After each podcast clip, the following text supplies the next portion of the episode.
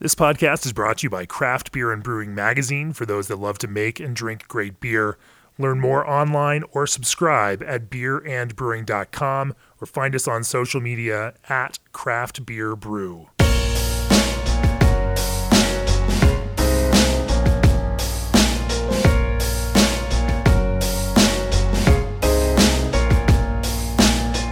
Welcome to the Craft Beer and Brewing Podcast. I'm your host, co founder, and editorial director of Craft Beer and Brewing Magazine, Jamie Bogner. My guest on the podcast today is Jeremy Wirtes of Triple Crossing Beer in Richmond, Virginia. Um, if you're a reader of Craft Beer and Brewing Magazine, you might uh, recognize them from our IPA issue, where their all neon like IPA scored an incredibly high score, and that one kind of caught me uh, off guard. I wasn't as familiar with the brewery as I should have been, um, and that caused me to, to do some digging. And uh, here we are in, in Richmond, Virginia, talking with Jeremy. Welcome to the podcast. Thanks for having me on, man. I appreciate it. Um, tell me a little bit. Give me a little, you know, a couple minute uh, background arc on Triple Crossing. Uh, your your history in a nutshell. Sure. Um, you know, I'd been uh, like a lot of guys, I think, in the industry right now, a longtime home brewer. Um, who probably got told incorrectly that their beers were so good they should sell them to people. Um, incorrectly. Yeah, that mean? I mean, you know, it's so hard to know where you Yeah. really match up unless you've done a lot of legwork um, on checking those things out um, through like vast tasting panels or, or people you really trust in the industry, of which I had none of that. So yeah. um, it's just a, it can often be misleading, but it also gives you some hope that maybe you can make something like that fly. Um, You, you know, I I, mean, I know you say that, and I and I hear this all the time. Well, I, I should have known better, or you know, Yeah. people told me my beer was good. Um, what really matters, I think, in that question is not that you make great beer as a home brewer, but that you have the mentality uh, to know how to improve as a brewer Yeah. as you get into that commercial world. Because Yeah. certainly it's it's great to know what you're doing from the outset, but no one, not a single person, even folks with extensive you know commercial brewing experience, they still don't know exactly what they're doing when they launch a new brewery. For because sure. every you know you're creating a whole set of new variables Yeah. and you're having to solve those and so that mentality of understanding how to solve the problem might be more important um, and then having a palate that understands Yeah. and understands how to listen and learn from fellow brewers to see where things are going i mean maybe i'm wrong no, but that might no. be my perspective No, I guess that. ultimately my point is just a terrible way to go about opening a brewery when you've never um, had any sort of commercial experience sure before. sure Um, yeah, I think it's. Uh, I think a lot, a lot of us, um, you know, get very lucky with it, and, and that's great.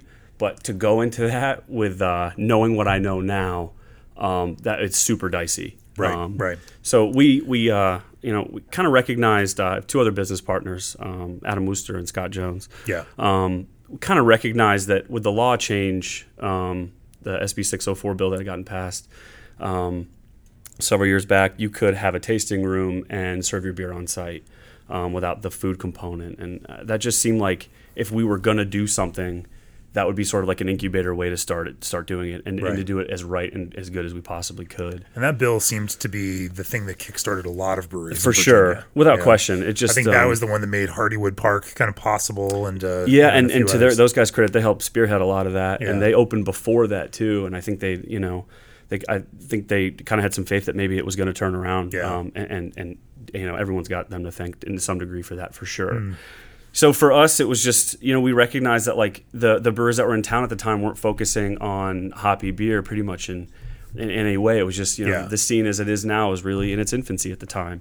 Um, and I thought that was something we could do on a small scale, do it right, um, not packaged beer to start with because that was something that really made me nervous and still does to this day, despite the, that we're canning now. But um, just didn't want to bite off any more than we could really chew at the time. Yeah. Um, and thought that we could control it by, you know, a small system, seven barrels, um, put the batches on. If something was wrong, it would. If something was wrong, it would all be, um, you know, in house. We could control it. We could pull it back, um, and it just made sense to try and do it on the smaller scale for us. So that was our focus when we opened, um, Yeah. and it still is to this day. Um, hoppy beer is just one of those things that you constantly keep chipping away at. When we were talking before the podcast, uh, you made an interesting point that I, I thought was good. Um, you, when you launched that uh, that seven barrel brew pub, uh, were very deliberate and intentional about not packaging beer, Yeah, uh, about only serving it off of your tap, yeah, um, because you weren't confident uh, in the beer that you made that it that if it had been packaged, that it could stand up, Right. uh, you know, to that kind of thing and, and taste the way that you intended it to. Right. Yeah. I mean, without the, you know, we've got um, a C box from Anton Paar, one of the dissolved oxygen meters, one of the higher end dissolved oxygen meters coming to us here shortly because we're canning a lot more now. Like without equipment like that to know that each vessel that beer is going into that it's in its best possible condition, that's just a variable we weren't really willing to go with. You know, we didn't want to just risk it on that. We really wanted them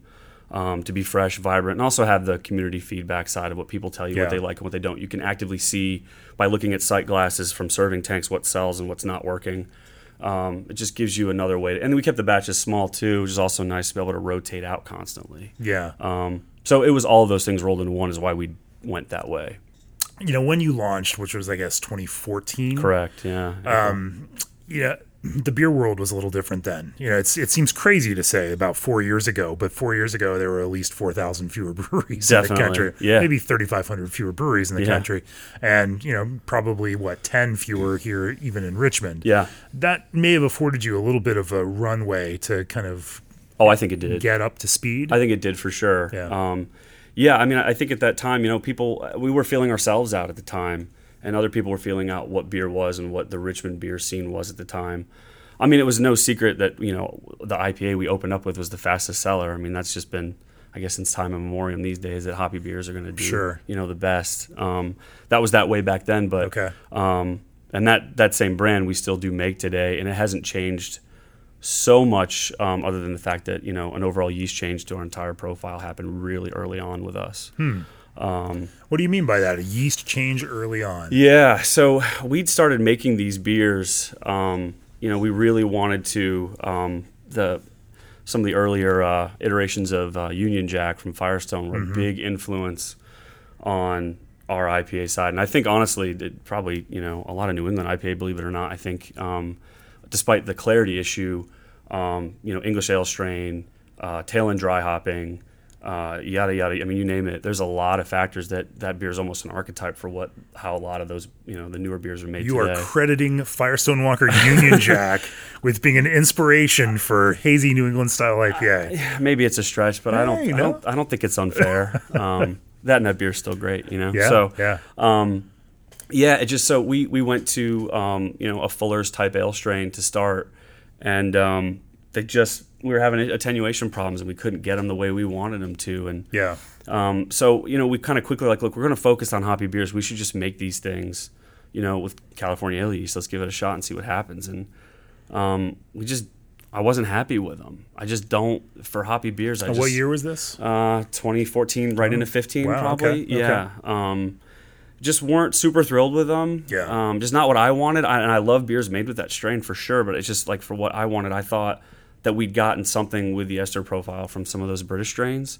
So we went back to the drawing board with it and trialed Were out. there other beers that you were drinking at the time that uh, that kind of evidenced what that might might taste like?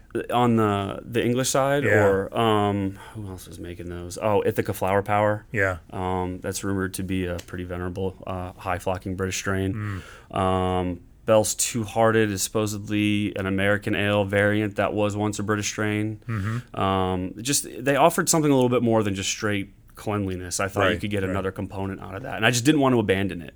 I really wanted it to work, so um, we went back to the drawing board and tried tried several, almost probably all of them, um, until we kind of settled in on the one we have now. Um, they caused some alarm at first. What because, do you use now? Um, it's it's an English variant. okay. yeah, it's, it's it's an English variant for sure. Fair it's enough. a popular one that Yeah. um, probably wouldn't be too hard to figure out. Okay. Um, but it is English in, in, in origin. Yeah. Um, so that um, you know, it just they were turning out hazy, and we, Yeah. I wasn't necessarily all that freaked out about it, but we were biofining some early to try and Hmm. see if maybe we could. But then it just felt like they we were. I don't know, deadening them in some way. Yeah. it just didn't have that same raw, ripping character when they were fresh and young, and I, I really like that about that. Um, and then I figured, you know what, we'll just put them on. We'll see if anyone says anything. Uh, we were that fearful about it. Um, you know, and it just, no one said anything. And they were fine with it. It just, th- yeah, Richmond just took right to it. And, you know, um, and then, you know, I, definitely other brewers, you know, in the Northeast were making these beers too. This Right. wasn't an archetype or anything like that. It's like we uh, invented fire here. But I do think that it was really great to watch. Um, you know, our, our local community just like get behind what these beers are, and not freak out about the fact that they didn't look like what they're used to. Yeah. Yeah, the typical story for folks that are brewing hazy IPA today was yeah that, that kind of early to mid to late 2015, trying to reverse engineer your you know Trillium and Treehouse beers. Yeah. but it sounds like that happened a little bit earlier for you, and you weren't necessarily you know trying to model them after. Something. No, it- no, it really wasn't. Um, it just it, they just took on their own direction with these uh, with these other yeasts, and it became. Uh, and we're still really heavily, you know, like our our grists are almost every hoppy beer we make is two row and malted wheat.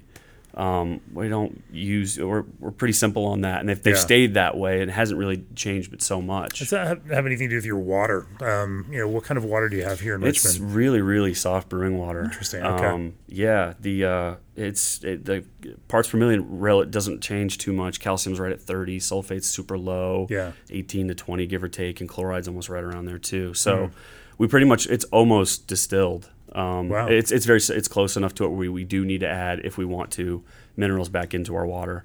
We get it checked quarterly, and it doesn't fluctuate, but so much Yeah. that we found. Um, we're on the end of the line down here in our at our Fulton production site.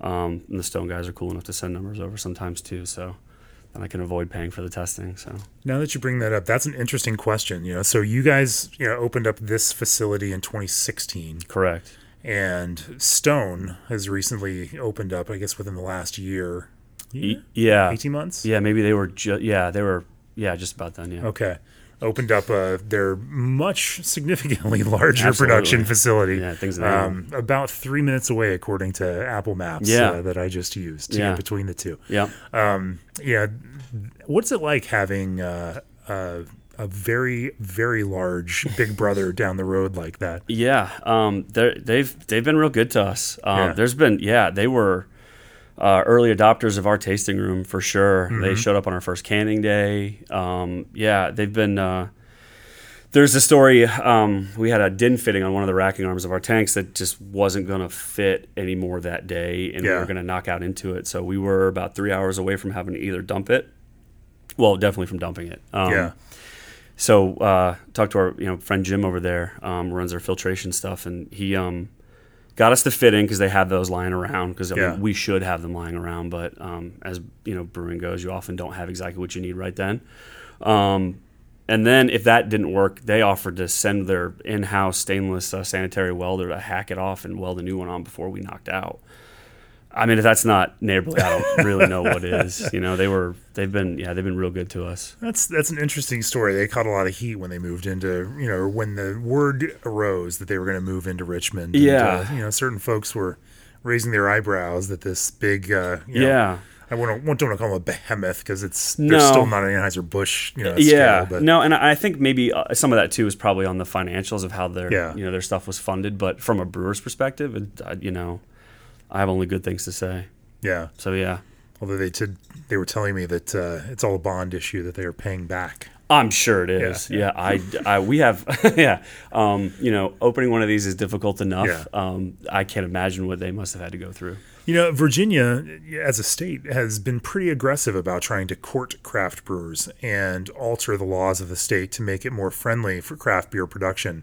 Um, it's it's kind of interesting to see at the state level, and we see that in a few states. You know, um, Cuomo in New York has done the same kind of Yeah. thing, the farm beer law. Um, you know, that, but especially in trying to you know court Deschutes and Stone and others. I mean, Virginia had to go change a lot of things to to make the state more attractive to those producers and compete against, say, North Carolina For sure. um, for for some of those Yeah. larger scale production breweries. But in doing so, it's certainly made life for some of you guys on the smaller scale a little bit easier.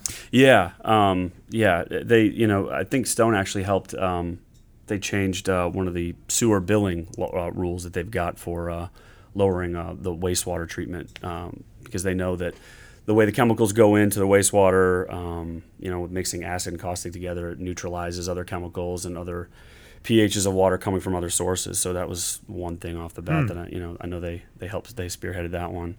Um, yeah, and I just think too that people just are you know a lot more accepting um, of what breweries bring to communities and what they Right. bring, um, and that it's a place where people want to go. That um, you know, like we're we're fairly family friendly here. Yeah. Um, you know, it's something that people can go to on the weekends um, with their family and not feel like they're uh, you know not supposed to be there. It's not a bar in that same Yeah. traditional sense. So um, yeah, I think it's definitely made it easier. Let's back up and, and talk about those hoppy beers again because Sure. uh, you know we kind of got sidetracked there. Um, you know, you you get onto your English strain, you start brewing these hoppy beers Yeah. that uh, that are, are what you want them to be or closer to what you want them to be, and Yeah. that they're you know expressing those hops in a in a more um, you know full and, and interesting way. Yeah. How where, where'd you go from there? How, how did did word get out? I mean, how and then. Uh, how did demand build Yeah. for multiple iterations of these kinds of things? It did. Um, you know, we started making uh, beers such as like our Clever Girl IPA. Um, with uh, and that was also another big component of this is we were making beers at the time with hops we could get. Um, so our mainstay Falcon Smash is heavily based on the Falconer's Flight hop blend. Um, I suspected that. yeah, it's pretty. It's What about that name gives it away? Yeah, it's fairly obvious. Yeah, um, yeah. And that was the hop because as soon as we got um, our federal ID number um, to be a actual business with nothing else, mind you, just that number. Yeah. Uh, I called uh, Yakima Chief and bought a pallet of spot hops as fast as we could with what they had available at the time Hmm. Yeah. because we could not start contracting. That was Right. never going to work. We weren't buying enough. But Sure. we were fortunate to get Centennial, Falconer's Flight, a little bit of Motueka at the time, which no one knew about Hmm. Right. um, and some Cascade. Um, that was the bulk of it at the time. So, I mean, you know, uh, we pretty much needed to make these hoppy beers with the hops we could get. That just was what it was. So, Yeah. Citra Mosaic hadn't come along for us until um, I guess about a year or so in. We could started making beers like Clever Girl and then working those hops into other beers too. Um, so, yeah, we started with that and then um, as Falcon started to evolve, um, which I mean, all these beers are they're always evolving. I think that's a pretty common thing with most of us who are making, you know, um, a couple thousand barrels a year these days. Um, as they evolved, we were able to uh, just tune them in the direction we want them to go with both hop choice um, and when you know we add or take away different things. I think so. Um, Let's talk about that a little bit more. I mean, uh, it, it's always an interesting subject to me, and um, you know, to balance consumer expectation for consistency. Yeah. And this is something that the beer industry, you know, struggles with all the time. Like, Yeah. you know, balancing that idea of consistency in the brand versus that process of improvement and iteration, you know, in the brew house that, Right. that you as a creative person, you know, wanting to realize this vision and, and what you, what you can taste in your mind yeah, um, you know, it's it's a it's going to be a process for you, but somebody buying that with that name on it has a certain expectation for it too. for sure. Um, You know, how do you balance those two things and those competing drives? Yeah, it- you know, for for us, it's more about making sure that the beers are, you know, the spirit of the beer remains behind. Yeah. I think that's important, um, especially and maybe a closer watch on exactly what the beer is for beers that are more readily available all the time. Um, like for our Falcon Smash IPA, that's the Yeah. one beer we produce the most of, probably, Right. Um, and the most often. So uh, that said, though, like changing the dry hop on that is always okay. On about twenty to thirty percent of the dry hop, we'll fool around with that. Really? Yeah, um, there's a lot of experimental varieties that we're able to get now, and we want to buy small quantities of them. And I, you know, I get very nervous about committing full batches to anything we're not familiar with yet. Yeah.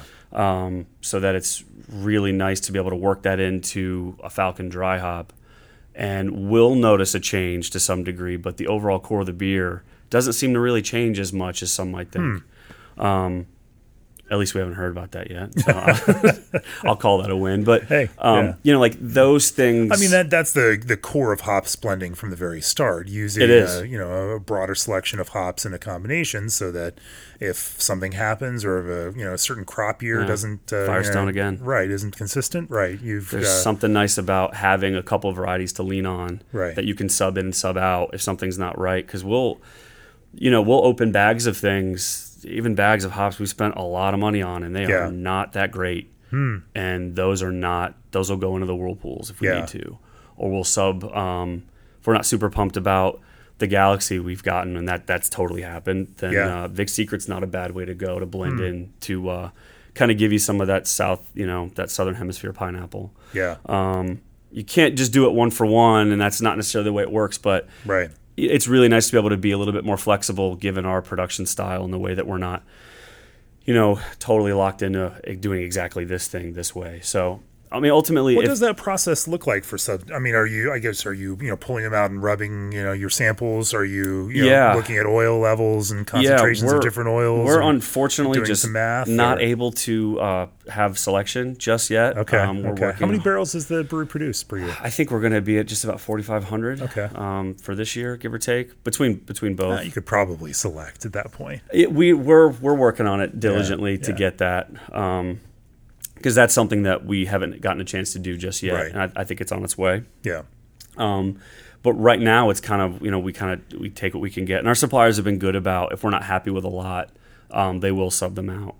Um, so that that's been good. Um, but no, I mean it's it's opening the bags up right then and getting an idea about all right that lot.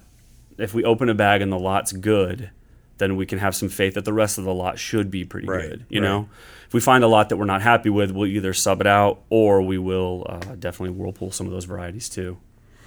I think that's one of the interesting things, and I talked about it on the podcast with uh, Jeremy Myers from Neshaminy Creek, and he said the same kind of thing that this, you know, most consumers when they're you know buying from small breweries don't necessarily understand the challenge that small breweries face and even procuring the highest quality of some of these hops Right. um, you know and that it can be a very expensive and sometimes wasteful you know process where Oh, Yeah, uh, very. where stuff comes in and doesn't get used and you've you know if you've just spent 25 or 30 dollars a pound on some of these hops like For sure. it has to be heartbreaking It is. It's really. It's just frustrating um, in some ways. I mean, it's an agricultural product. We Right, all understand right. that, and I think even um, beer drinkers understand that too. You Yeah. know, I think they totally get it.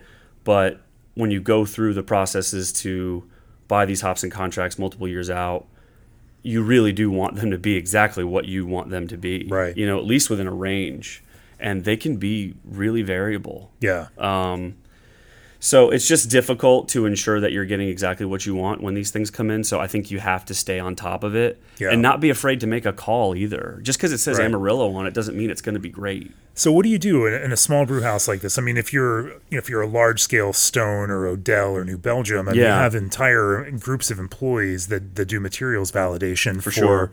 for all of your barley, all Yeah. your hops, and anything else that's Yeah. coming into the brew house. Yep. You know, 4,500 barrels. You guys, I mean, material validation has to be a little bit more of a It seat in is. your pants thing. It totally is. Yeah. But what for, does that look like for you guys? for us, it's it's tasting silo fills when we get them. Okay. Um, it's also running them through our uh, sieve test to make sure the crush is right. Right. So we're not seeing anything weird. We also do get an analysis sheet from uh, BSG, so we can check in on things there. Right. Um, from the yeast side of things, um, we've got a part-time uh, lab guy who comes in diligently every Monday to Thursday to count cells, so we can pitch based on viability and weight. Yeah. Um, that really helps out a lot. It also helps us keep our processes in check and our various providers in check to see if like our viability is holding really well for this. Yeah. But then for this one, it's not. Why is that? And I can actually have information for our you know yeast providers have calling them and freaking out. right. Um, not that we haven't done that because we have, but it's just not helpful. Like if you have a little bit more sure. information, I think it's just always better. Yeah. Um, and then for hops, it's simply opening them up and checking them out Yeah. and making a call. And it's often we like to get that sorted out before the dry hops are due on especially these double IPAs. Yeah. I think that's re- or anything you know double dry hopped or anything with a a bigger rate. I think it's really important to have that ready to go prior.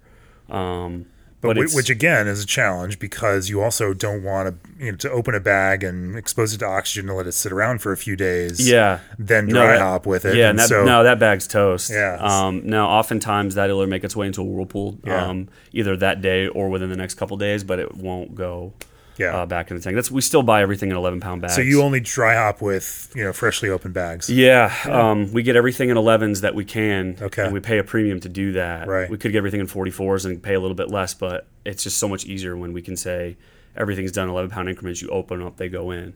Some of the varieties you we have no choice. choice. your recipes in order to yeah, be for in those sure. multiples. Okay. Yeah, absolutely. Yeah. Um, yeah. It's you know we're, we're at 20. That was part of the beauty of having the 20 barrel system was that it's a pound per barrel. You know, once you have two 11 pound bags, give or take. So it works out really, really well. So we Hmm. Okay. can just excuse me, we can just set what we want based on uh, the poundage there. Just I I just uh, partially open hot bags. Um, just don't. yeah, I don't want to. uh, yeah, I just prefer not to. Um, Yeah, I'm sure, sure, I'm sure it works for a lot of people. You're not the only brewer that has that. yeah, opinion. I just I just would rather not. So some of the Australian stuff we don't have a choice. It's all like a lot of that's done in 22s. okay. Um, but we make that work too. It's always round Yeah. up, you know. So yeah, Yeah, no, that uh, it, it's an interesting point, and I think that um, you know I, I get to see a lot of brew houses, and I see some folks that uh, handle their hops in a way that I would handle them, and I've seen some that um, you know I've asked some questions about that. sure. Um, you know, and at the end of the day, I think I can taste that in an end product, and I assume you feel that you can t- taste that in yours too, For sure. enough to have instituted that kind of policy around it. Yeah, I, I think so. I mean, it's just, you know, you, you go from, you know, we were getting, when we started, you know, at Foushee, we finally started getting those hops, we were getting them in one pound bags um, from what essentially was a, a homebrew supplier. Right. Um, and that was okay. Um, it, it worked for a while, but th- the variability there would be even, you know, a little bit rougher than it is now. We're getting it from, you know, BSG directly or, Right. um, you know, YCH directly and Willamette Valley directly. So it's, it's a little bit different for us now. Sure, you know, and there's big questions like you know, especially when you're buying from somebody that's buying a bale or buying you know a 44 pound and then subdividing it. Like, are they nitro flushing it? You know, or is there oxygen in that package? And, Right. and you know, is that going to cause some degradation of that hop? Yeah. Um, how they're packaged really can matter with these things. It, it does for sure, and that's another reason why we like to go with multiple suppliers for even the same hops. Um, it gives us the opportunity to, I mean, you'll get variable lots of Citra from a different supplier from different suppliers that Sure.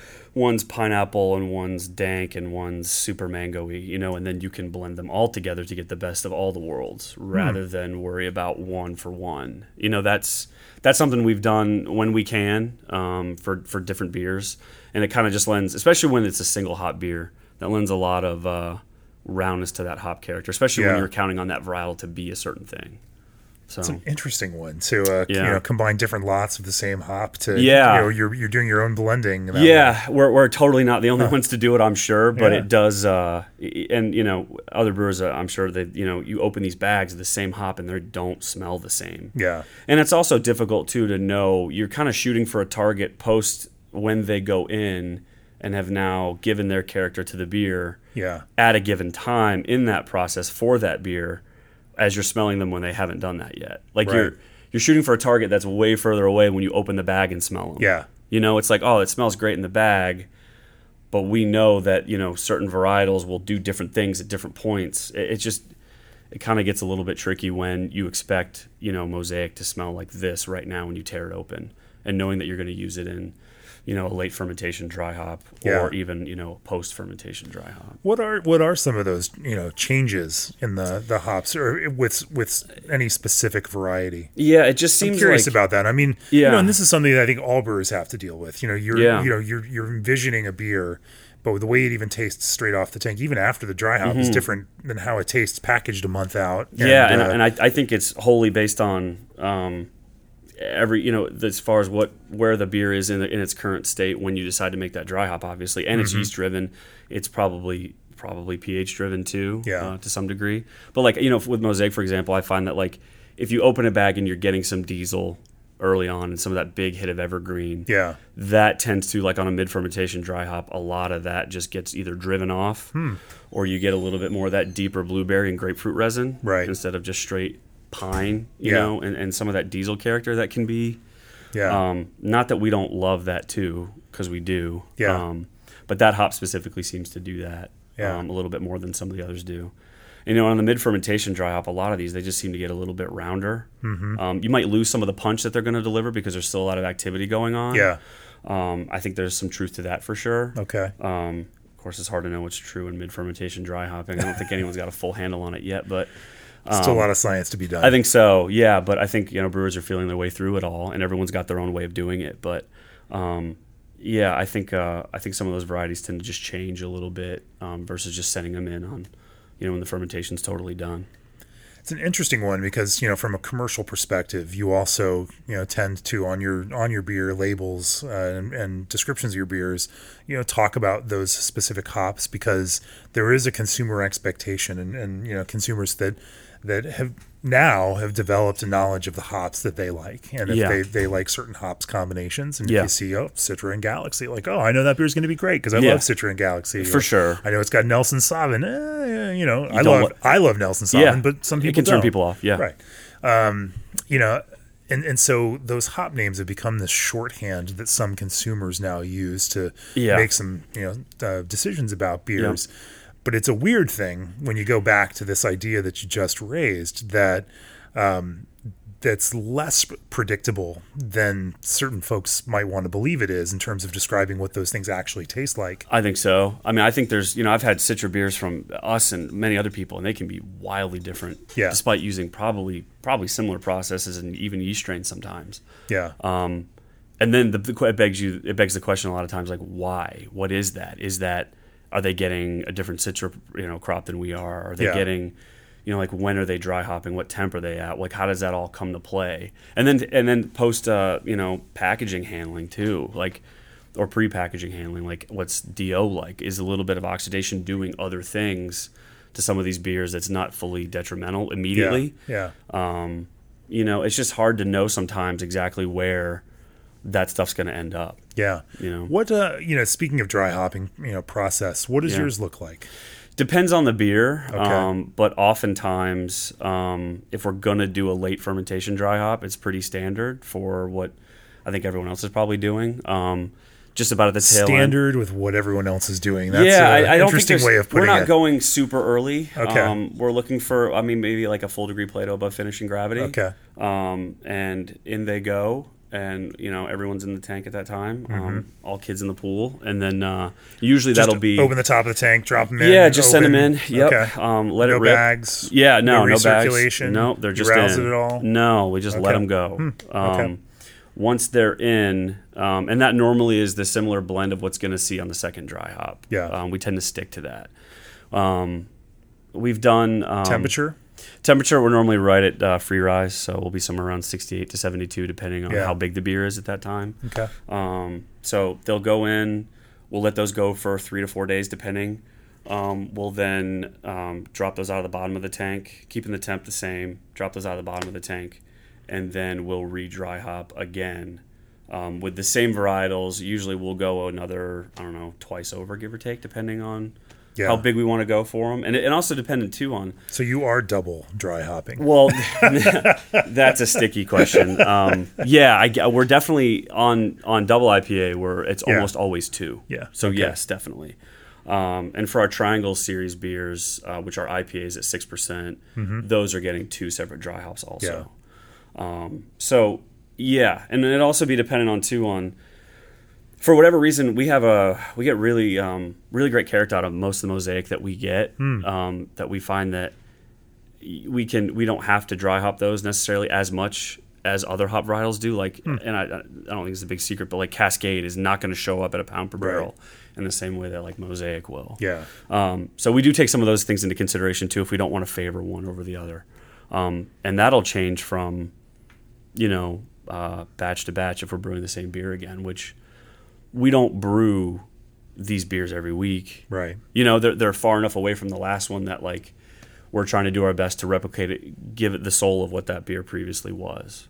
Um, because we have so many different like double ipa brands and ipa brands that we rotate them back out. And by the time we come back around to them it's been months since we brewed that again Are the the recipes for these beers generally consistent with uh, the variable only being hops that's changing out, or uh, do you have some some different approaches to to you know grist or you no, even the, yeast handling? On the grist is almost always the same. Okay. Um, we, we'll adjust how much malted wheat to two row uh, just to do that. We'll throw in some flake stuff from time to time, but it's not. It's more for us to be able to see what that does um, to the finished beer. In Mm-hmm. small percentages? Really small percentage, like five percent, okay, um, give or take. Um, we'll do um, yeast pitch rate changes too, just to see what we think that does. yeah. Um, we're also fooling around with What have you found on that? um, nothing conclusive yet, to be Okay. honest. Um, Yeah. uh, you know, on smaller beers, we tend to pitch a little bit less, right around the 0.75 to 0.85 million cells per mil range. Um, on some of the bigger beers, we like to do the traditional, a little Mm-hmm. Bit closer to one. Um, we're fooling around with uh, dissolved oxygen in wort on its way to the tank. Um, that's super inconclusive right now. We just started that process. We got a DO meter just separate for that. Okay. Um, so we're just starting to play around with that idea now, adjusting how much oxygen the wort gets, um, and trying to make that consistent um, to see if we can, you know, um, eliminate some variability there.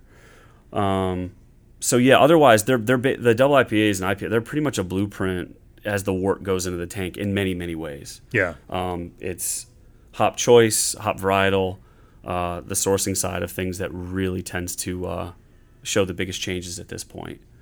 Um, so yeah, Interesting. Um, in terms of hops combinations, Yeah. What are what are some of your favorites? uh, I mean, ri- they're they're classics, and uh, you know. I mean, yeah, right now Mosaic and Falconer's Flight. There's something about that Okay. that I I kind of I don't know. I can't explain it because it really and Falconer's Flight is itself a blend. it is, and it changes every year. Yeah. Um, they don't tell you what they change it to, but it's a blend of most of the C hops plus some experimentals. yeah. um, that you know either did work or probably didn't work for them. Um, but they you know they worked those into the blend, and as a blend goes, it's always been really consistently great for us. Like we've never had any, excuse me, I've never had an issue with you know wanting to get rid of any of that. Yeah. Um, so that for whatever reason, Mosaic and Falconer seem to really play well together. Um, that's a favorite. Um, we've got a beer out right now called the Grid that features those two solely. Um, and then uh, really, when we can get good Columbus, um, Citra Columbus is also another personal favorite. Um, we have a Green Dreams uh, uh, double IPA that we do that's kind of a rotating hop varietal beer. So the brand stays the same, but it's a constant change of what those hop varieties are. And I normally pick two.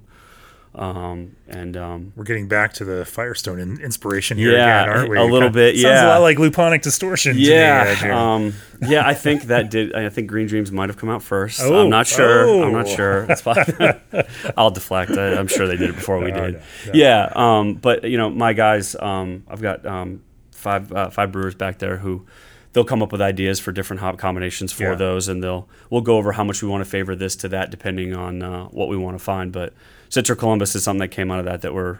It seems pretty obvious, um, given how old they both are now, but there's something about the uh, super overripe mango and then dank pine grapefruit peel that seem to come Yeah. together really nice. Because dank is not something we'll we'll shy away from. Um, Columbus is also just a I just love that hop. Um, big fan of uh, early on. What was that beer from um, DC Brau? It's 100% Columbus IPA. I thought that was really uh, ballsy of them. Uh, Corruption, I think, um, was 100% Columbus. yeah, Um, I think that can uh, definitely work sometimes, but I just I love blending that hop in. yeah. Uh, you know, in order to highlight, uh, you know, these kind of hop flavors, some a little bit of residual, you know, sugar in that beer tends to help make them pop. What's what Yeah. are your goals for you know final gravity on the beers? Um, for IPA, I really like three and a half to four, give or take. Um, double IPA, um, we fought this for a long time. We fought this for a long time, and we'll be somewhere right around four five to four eight, maybe even five five two.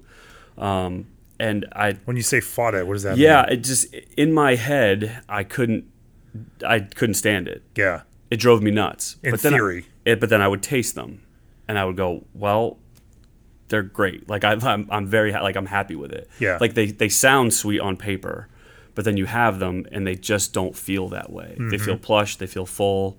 Um, you know, they just they feel delicate. They don't have um, a dryness or a bitterness to them that you know, no matter what the final gravity and the hydrometer was saying, you know, our, our palates and minds were telling us that this is what we want them to be. So, um, kind of have just let that be what it is. Um, and you know, it's also you know we've done force ferment tests with this with our yeast strain, and that's just where we get. Yeah. You know, so if we want to change up yeast character, which we've experimented, and even over here at our production site with 40 barrel tanks, we fooled around with other yeast strains. We just keep coming back to it, which is also great validation for the fact that that should be the strain we use for a lot of these beers. You know, Yeah, yeah. Um, but we also like playing around too. Um, Yeast is a huge, huge flavor component. I think for what these beers are, I think they're really yeast forward Yeah. um, more so than I used to think they probably were. Um, so I, I, you know, I think it's great to play around with them, but it's also nice to be able to validate what you are using already.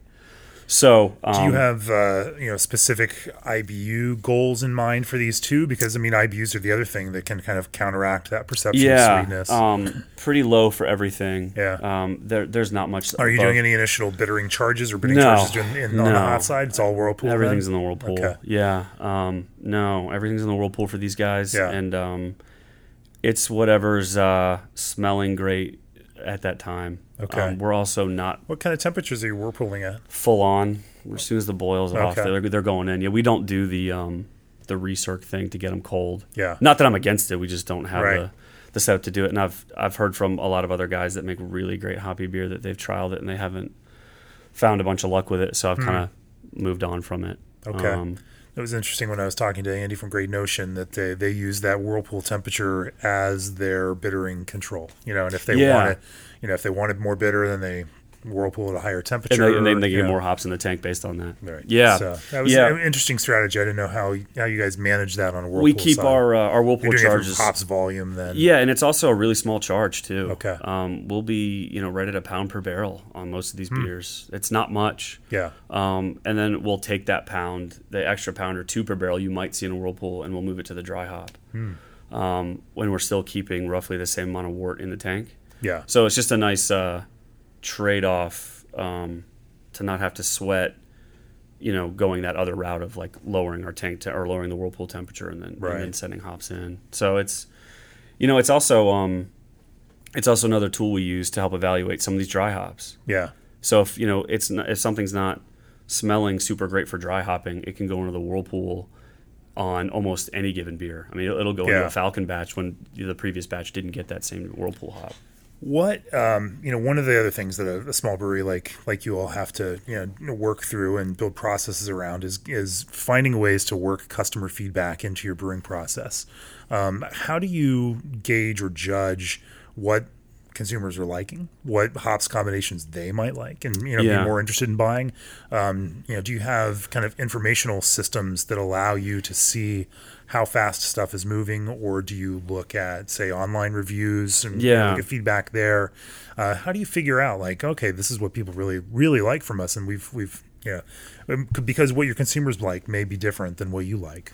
Yeah, I think for us, it's um, you know, it's also you know we check case counts every day. Yeah. um, that's super helpful because we can just walk in there and take a look. Um, that plus, I mean, I, always the online reviews. You have to you have to Yeah. watch that stuff too. That's important. You don't have to, but You, yeah, I think almost everyone probably has to in some way. Yeah. Um, I know we do. You know, so yeah, um, you know, we, we Just look check them before you've started having your first beer of the at yeah, day. you don't yeah. it- there's uh there's at least one guy um, on the team who probably looks at them a little bit more than he should. And he's gonna laugh when he hears this. Yeah. Um, and it you know it can uh, it can either be really great or it cannot be. Sure, You know, sure. there's usually no middle ground there. Um, yeah, so we look at that stuff too, um, and then we'll get feedback too from just the social media side of things. Of like, you can tell when certain hop combos or certain brands resonate with people, and they really, really like them. Yeah. Uh, Interstellar Burst is a big one for us that people um, seem to have gravitated to. What's that that combination? Um, that is Galaxy Vic Secret Eldorado, if I can remember it right. Don't Hmm. Okay. quote me on that one. I have to look. There's Someone's going to check it on Untappd. Oh, for sure. That's not what Yeah, the I'm- description I'm sure That's I'm fine. wrong. They can Um, fact check us. yeah, um, that one is uh, that was a that was a very uh, hard hitting brand for us that that did Okay. really well, and people and we've brewed it. We've only brewed it twice, I think, and both at times it's done really well. So we see things like that, and then we'll work those beers back into the rotation for sure. Yeah. Um, but it's also some of that you know is important. We want people to have what they want, obviously, but then. Right. You know, a lot of it too is we're we're making a ton of hoppy beer. It's not a super difficult thing to get people to get behind Yeah, you know um, and it's also for us it's it's just a constant evaluation of both process and our ingredient choices so it's really nice to be able to let that beer sit for a little bit as far as the idea goes and come back to it in like a month or two. Because we thought we'd have like a year-round core double ipa Yeah. we thought nectar and knife would be that. And it was the first time we'd ever gotten enough simcoe and mosaic to make anything. And that's what we went with. And that beer hasn't changed. It's been simcoe and mosaic since the Yeah. beginning. But we thought that would be like our year-round double ipa we'd always have that available at least a couple times a month. And that's never been true. It's just not. Yeah, there's yeah. too many other fun things to get to. And now that we've gotten a little bit um, uh, bigger in our, our you know brewing size and we have some hop providers, you know, getting us like we're this is the first year we've ever been offered Nelson.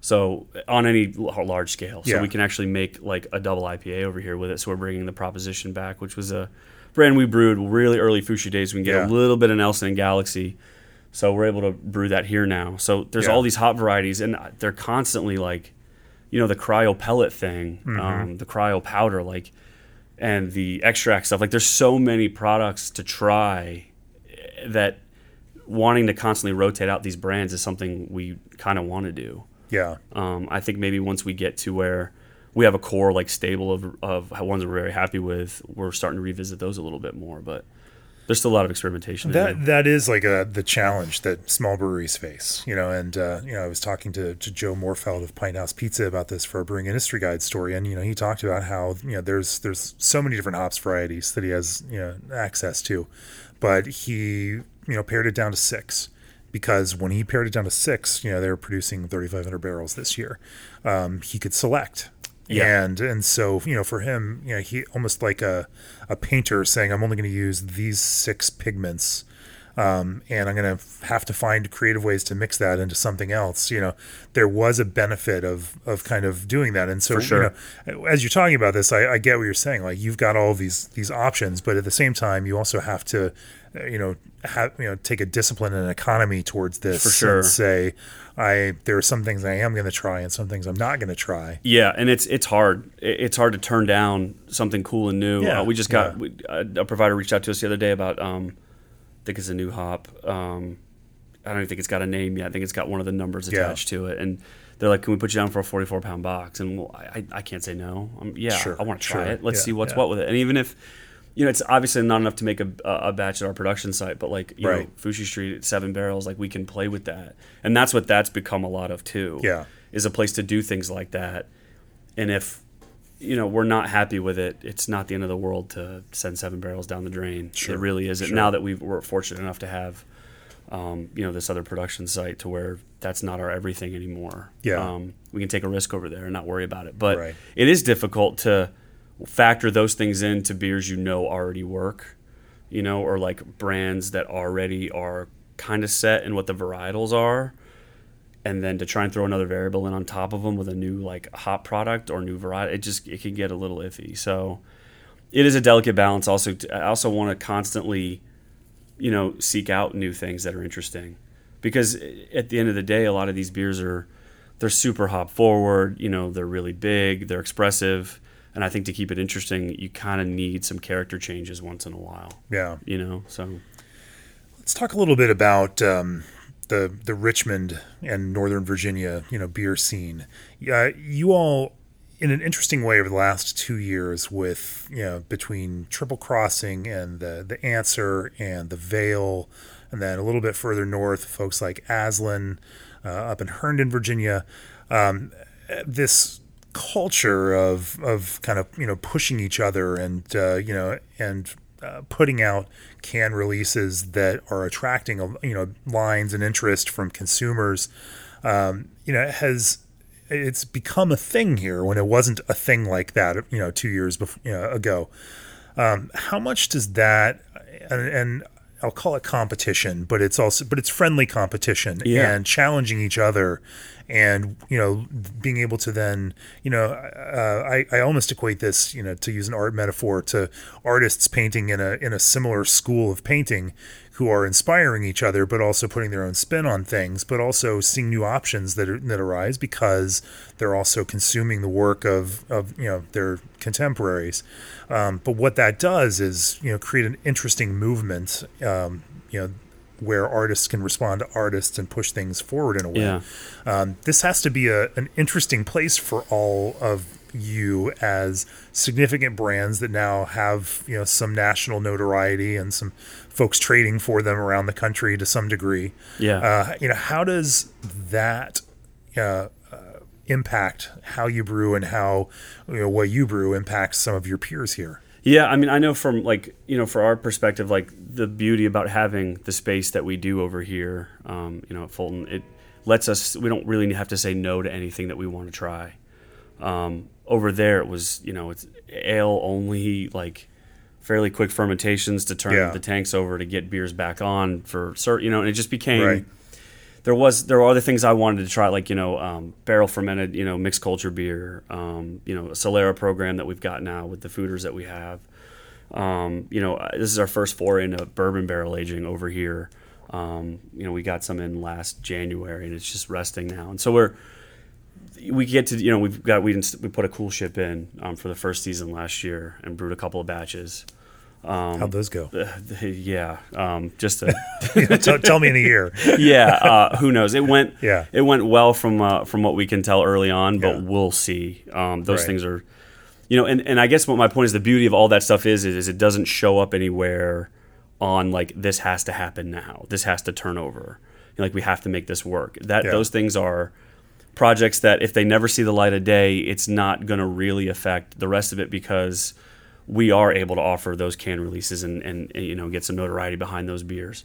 Um, so for us, it's I, I just I want us to be a well-rounded brewery um, with still a focus on a couple of core things, but I want to do those things really really well. Um, and given you know some of the space constraints, I think some other guys have that that's a little bit tougher for them. Um, we're just really fortunate here, so we can do those things. Um, I also want to offer like the on-site experience of what we have here versus what some of probably other guys do. Like we've got a full-on pizza kitchen out there, Yeah. cranking out um, really great pizzas every day. Um, that's a little bit different, I think, than a lot of the other tasting rooms in the state Yeah. Um, it's not super uncommon elsewhere, but I think in the state it, it probably is. Um, so I think for us, being able to offer um, mixed culture, barrel fermented beers um, regularly, and then um, our lager program has been picking up, um, and that's full of experimentation right now. We're not canning a ton of that right now, unless we're super happy with something. Um, so there's um, those styles you're seeing. We're seeing a lot of those right now, and they're, and people are really really taking to those. And I think that's true probably across the country right now. Yeah. Um, and we're able to put some attention to those, um, especially with uh, on the small batch side over at Foushee, because we can let those things sit because that place no longer has to turn and, and Yeah. you know like it once did. How do you balance that? You know, I mean, what you're talking about now is as a brewer being able to explore some creative projects that you didn't have the bandwidth or the tank space Yeah, for before. Um, you know, but but regardless, I mean, this brewing is still a business. You know, For it's sure. it's not a. Uh, I mean, if you wanted to brew whatever you want to brew, you just stay as home, remain a home brewer, it's the easiest way to do it. right? You know, and just you know go go Hands for it down. that way, Yeah. right? Um, you know, but but you launch business, well, you have to sell that product. You do, yeah. Um, and I think you know we got really lucky with what we want to make on the hoppy beer side is what's doing you know is what's selling the best. I think Yeah. for everybody right now. Like that's um, that's always been true for us. Luckily, if people don't like hoppy beer tomorrow, we're going to be in some hot water. I can I can definitely tell you that. But um, it's it's just a lot less um, dedicated to the production of those beers yeah, of the other styles, you know, the mixed firm beers and the lagers. There's just we can't make as much of those because it just doesn't make sense for us to make a bunch of it right now. Right. And you know, there's something really nice too about having those beers stay smaller side projects that we can validate the results of them in house in the tasting rooms. Yeah. You know, that's a really nice feature of those things right now. Um, we're we're constantly experimenting with those styles and chipping away at them the same way we've done and are still doing with hoppy beers. We just, you know, we focused on those way more initially to start with because we, Yeah. simply needed to, sure, you know. So, um, but it's been really nice to be over here and to be able to start some of that stuff, and then actually have and put people in place that are already on the team to dedicate some of their resources and time towards that, to let other people take some of the creative control yeah. um, over over what we're doing and have it be a little bit more of a collaborative team effort too. How's the consumer response? You know, how do they take to things like your like a pilsner or uh, your farmhouse? It's been really good. I mean, they Sorry, not your farmhouse, but your warehouse. yeah, our, yeah, our, our warehouse ale. Yeah, it's um, it's been it's been really great. Honestly, um, Yeah. those beers like on site, they just do really, really, really well. I think it's nice that you know if you're coming from out of town and you want to come see us for hoppy beers, that's great. It's awesome. That's why they're here, and we're focused Yeah. heavily on that for sure. The draft list will dictate that pretty much every day. But if you're local, you know, and you come in here as one of the, the places you stop in on a weekend, maybe you don't, maybe you want a four ounce pour of the latest one to check it out. But maybe if you're sitting here hanging out with friends and having pizza, maybe you just want pills. You know, and that's where the magic of those beers. Same thing goes for our mixed culture beers and the uh, the warehouse ale. That that thing comes into play with people who want to hang out here for a little while because we do focus. Um, even though they're double IPA, we keep pretty much everything at eight percent for those, um, and our IPAs are generally at six. Um, those are just two ABVs that I really really like a lot for uh, you know consumption. Yeah. What's uh, what's next for Triple Crossing? You've you've moved from a brew pub. You've you opened this production facility. Um, you know you've ramped up production. You've got a you know wonderful, hip, modern, cool tap room with a pizza pizza kitchen out there. Yeah, Um, you know you've got a nice hospitality side of this business. You've got a production side of this business. You, you know you produce beer that you're sending out on draft in the market. You do limited can sales three Yeah. times a month that people line up for, and uh, um, you know. But but where do you see this going? And what would where what are your ultimate goals for the business? I mean, the ultimate goal is, you know, for me to be doing this for as long as I possibly can. Yeah. I, yeah. I just like we have, um, we added two tanks this year, a 60 and a 40, and there's no plans to add any more right now. Yeah. Um, the demand for our draft beer around town is still pretty high, and I, I don't think you know we can't really meet that yet, and I don't know that we ever really will be able to. Yeah. Um, and that's kind of. Um, that's not necessarily a bad thing, you know. Like we like to take care of our retail partners for sure, but that's not the end of, of, of it, you know. Um, I want to do this Do for you guys have a ratio around that? Like you know, a certain amount that goes out and a certain amount that stays here. Yeah, it's probably 35 to 40 percent that goes out Okay. across the board, um, but most of it is definitely on site, Mm-hmm. um, whether it's cans or draft.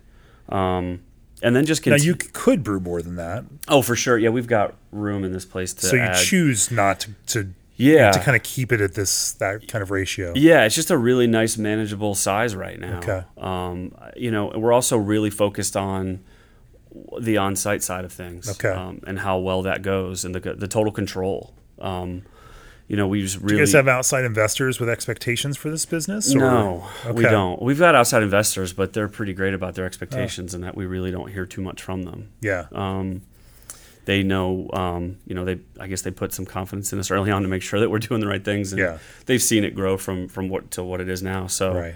um, you know, uh, from those from that standpoint, no. Um, We're just really fortunate right now to be in a position where we can make enough beer to make this thing viable. Yeah. Um, also have most of the control still and where it ends up, and um, be able to make payroll. It's kind of nice right now. Um, so you know, we just Always a good thing. it is, yeah. We just put the canning line in this year, so Yeah. that was our last really huge thing, I think, for a little while. Um, but I just want to focus a lot more of our efforts on, um, you know, repeatability and a little bit more of the science and technology side of the brewing process than Yeah. maybe we had before. Um, like I was saying earlier about our, our lab guy, he's kind of the first step into that, um, and just doing a lot more of that, especially with the canning line now and needing to make sure that the DO levels are where they need to be for Right. the longevity of the cans and um, seam checks and all of those different things that go into it. So that's kind of where I see us going is just constantly refining and dialing in. I mean, we're never all, you know, I'm never like it's never enough, you know. It can always can always be better. It should always be better. It's a constant pursuit of that. And that's the one that's probably the most that's the thing that keeps me going the most is that I will always expect them to be a certain thing and I want to eventually get there, but probably never will. Never being satisfied is a uh, it's a, actually a strangely fantastic place to be in this business. It is, yeah, and I, I think that we're really lucky to have had you know the support we've gotten to get here from people who show up. I mean, people come from all over the, all over the place, and that's you know there's a, a lot of breweries around that, that get that kind of support, and for us to get that too has been uh, it's been pretty great.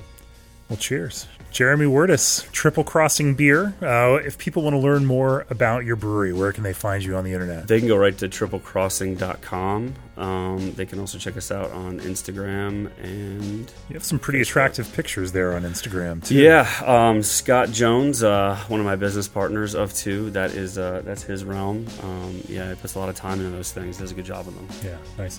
Well, thanks for talking with me on the podcast, uh, Jeremy. Cheers. I'm going to drink some of your beer, and uh, uh, before I get out of here, and uh, we're going to have a, a story in uh, Craft Beer and Brewing Magazine, a breakout brewer story on Triple Crossing uh, that you can read soon. All of you out there in podcast land.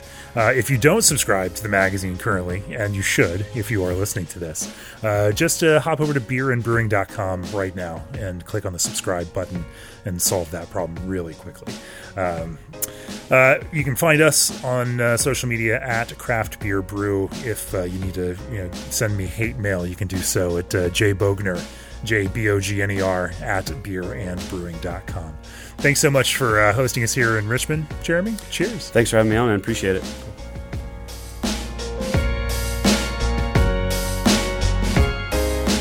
This podcast is brought to you by Craft Beer and Brewing Magazine for those that love to make and drink great beer. Learn more online or subscribe at beerandbrewing.com or find us on social media at Craft Beer Brew.